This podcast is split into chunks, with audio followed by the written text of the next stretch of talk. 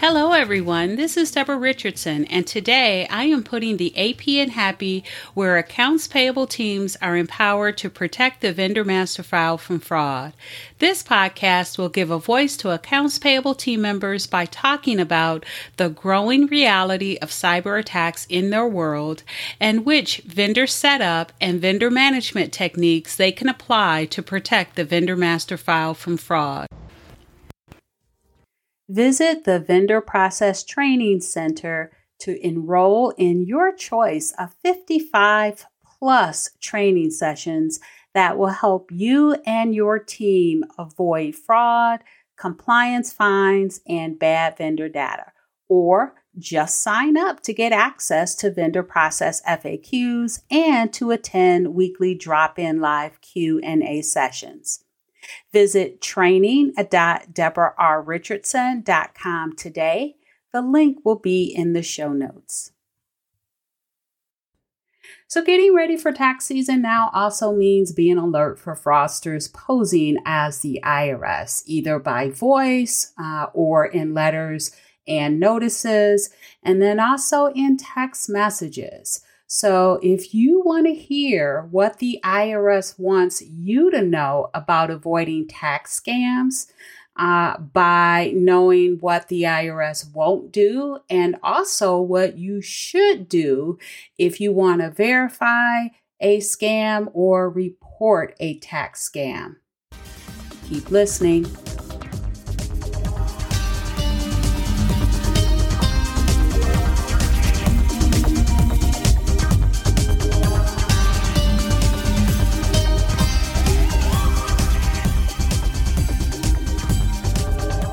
Welcome to episode 261 Tips from the IRS to avoid tax scams this tax season.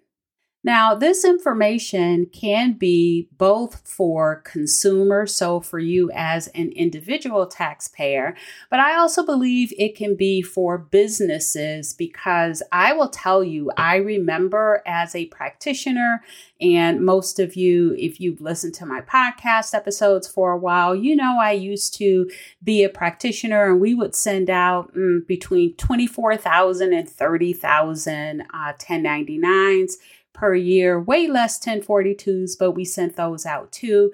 And so, yes, we had instances where we were dealing with the IRS for some reason or another.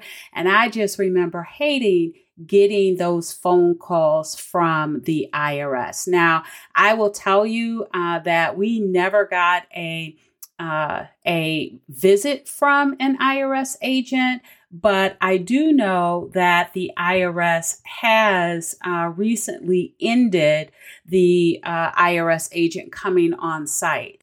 And these are those unannounced uh, revenue officer visits. And they recently changed this policy due to the rise in tax scams and really just taxpayer confusion over verifying an IRS's uh, employees' identities. So they stopped doing that, but they still have to reach out to you. And so the fraudsters know this. And today we're going to take a look at the uh, advice or the tips that's coming directly from the IRS about how to avoid scams from fraudsters posing as the IRS. Now, I will tell you, I am taking this information from um, two different sites uh, the IRS report phishing and online scam sites, and then also the IRS tax scam uh, slash consumer alerts site. And I'm going to put a link in the show notes to both of these sites. Also, I am going to put a link in the show notes to the e or the IRS e news subscriptions where you can uh, sign up to receive email alerts for the tax tips or IRS tax tips. And those are the email alerts that will include any uh, tax scams or new tax scams or tax scams alerts that the IRS sends out, which, by the way, is how I was alerted to the ones that I'm going to go over today. All right, so I am going to talk about three different types of uh, scams that the IRS uh, has talked about and talked about ways to avoid it, or really three different ways that the fraudsters can contact you. So the first one is smishing or text message scams. And yes, I did include this because one, I know of quite a few accounts payable teams that have cell phones versus like regular desk phones. So that's one. And then two is even if that's not your department, maybe you as an uh, as an accounts payable manager or supervisor or your accounts payable manager or supervisor may have a cell phone uh, and the fraudsters, right, may have those cell phone numbers. So, yes, I'm including this one. So, the IRS says that they will not contact you by text message and ask you for personally identifiable information or financial information uh, via links to fake websites, right, to steal that personally identifiable information or financial information. So they're just not going to ask you for that information. Um, and the fraudsters do that and they ask you uh, they do it via links to the fake website so you can enter it in. So the IRS will not do that. The next one is the fraudsters in that text message, uh, text text message scam may want you to click on a link, uh, not to go to a fake website, but to download malware on your phone. Now, another thing that they can do in the text message is sometimes the text message will include a telephone number. Um, and the IRS wants you to know that that telephone number never goes to the IRS because the uh, uh, fraudsters have a way to um, uh, hack or uh, cover replace the phone uh, the name of the phone with the with a realistic right irs um, name. So you think you're calling the irs and same thing if you get a phone call from them too right? So they can spoof the phone number. That's what i was uh, what i was trying to say. And so um, in this uh, if they do that, right, send you a text message, uh, text message, and then ask you to call a phone number. That's what's known as a hybrid um, phishing scam. So they will. Uh, contact you via one phishing method and then have you uh, contact them via uh, another phishing message, uh, phishing method. And so this case, they're contacting you via text message, which is called smishing. And then they want you to call them on the phone. And that method is called vishing because it's voice. And uh, phishing, uh, as you all know, is the fraudsters contacting you via uh, email. So we've got phishing, smishing, and vishing. And so the fraudsters may include a phone number uh, for you to contact them, either if they contact you via text message or if they contact you via email first, uh, and then have you call them. And that's really hybrid um, phishing. But to avoid this scam, the IRS wants you to know that they will never first contact a taxpayer via a text message. They will first contact you by mail through the U.S. Postal Service. But let me just say that with all of this fake uh, text messages, um, not just potentially from the IRS, but from other sources as well.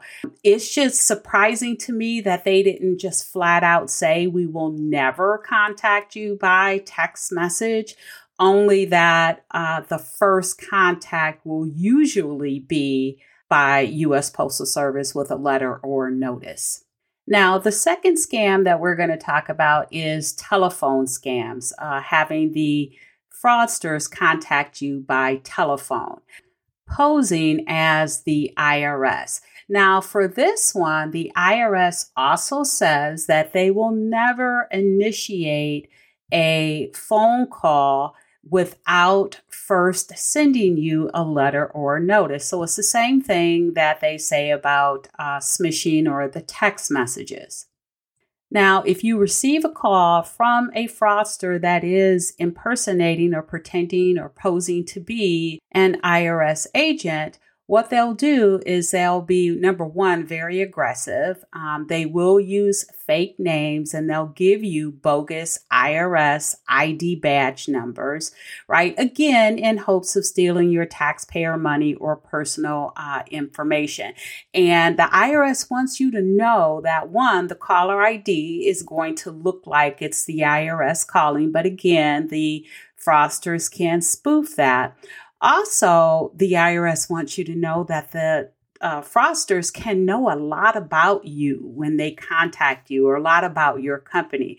And keep in mind, a lot of information about your company is already online, especially if you are a public company and uh, maybe you are W 9, you have that up on your website. So now they have your EIN number.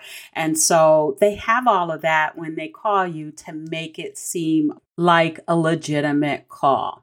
Now, once they get you on the phone, uh, or let's say you uh, the phone you don't answer your phone and it goes to voicemail, then it's they're going to leave an urgent callback request. Now, if you contact them back using again that spoofed um, phone number, fraudulent phone number that looks like the IRS, um, once they get you on the phone or if you answer the phone, they are going to tell you that you or your company owes money and it needs to be paid promptly, of course, through a gift card or wire transfer. And if you don't pay it, now they're going to threaten you with arrest, deportation. I guess if, again, if you are personal, because this can be personal or business. And if you are a business, they can threaten suspension of a business or suspension of your personal driver's license. Um, and they do want to, or the IRS wants you to know that the caller will become hostile and insulting. Um, on the other end, though, instead of like threatening you because you owe money, they may tell you that you have a refund due and try to uh, trick you into sharing your private information. I, I suppose, right? Giving them financial information so that they can issue the refund. Now, here's what the IRS wants you to know that they will never do so that you know um, that it is a fraudster. So the IRS does not call you to demand immediate payment using a specific payment method, such as a prepaid debit card, gift card, or wire transfer. Um, again, the IRS will normally mail you first, uh, send you a notification. Uh, and a bill if you owe taxes. And then they also will never threaten to bring in local police or other law enforcement groups to have you arrested, right, for not paying. They also will not demand payment without giving you the opportunity to question or appeal the amount they say you owe. Uh, and then lastly, they'll never ask you for credit or debit card numbers over the phone. Uh, I do want to point out too that, you know, the fraudsters, they just have no bottom. Um, the IRS says that some of them have the ability to use video relay services uh, to try to scam the deaf and hard of hearing individuals. I mean, how low can they go?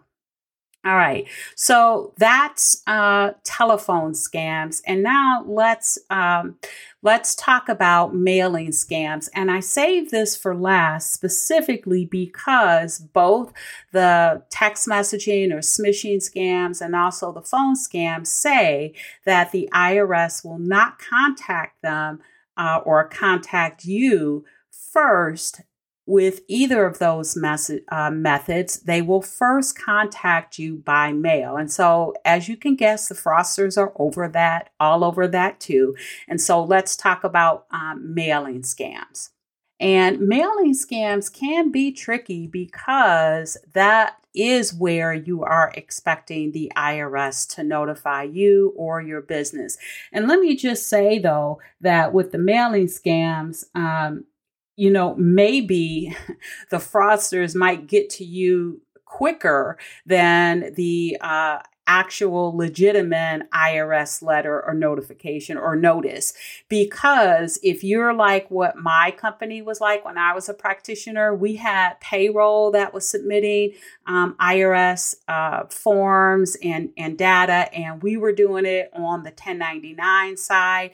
And it was like the last address that they uh, that they received from the last form that they received that's the address that any of their notifications or letters would go to. And so we were always chasing, and so was payroll too, always chasing um, where the notification that we were expecting um, would would go or did go. And so uh, the fraudsters may not have that issue, right? Because they uh, know what your address is, and they're not going to uh, they're going to uh, directly send it to you versus sending it to like the payroll address uh, if that's in a separate um, uh, location, which ours was. And so we always had to call around, and so did they.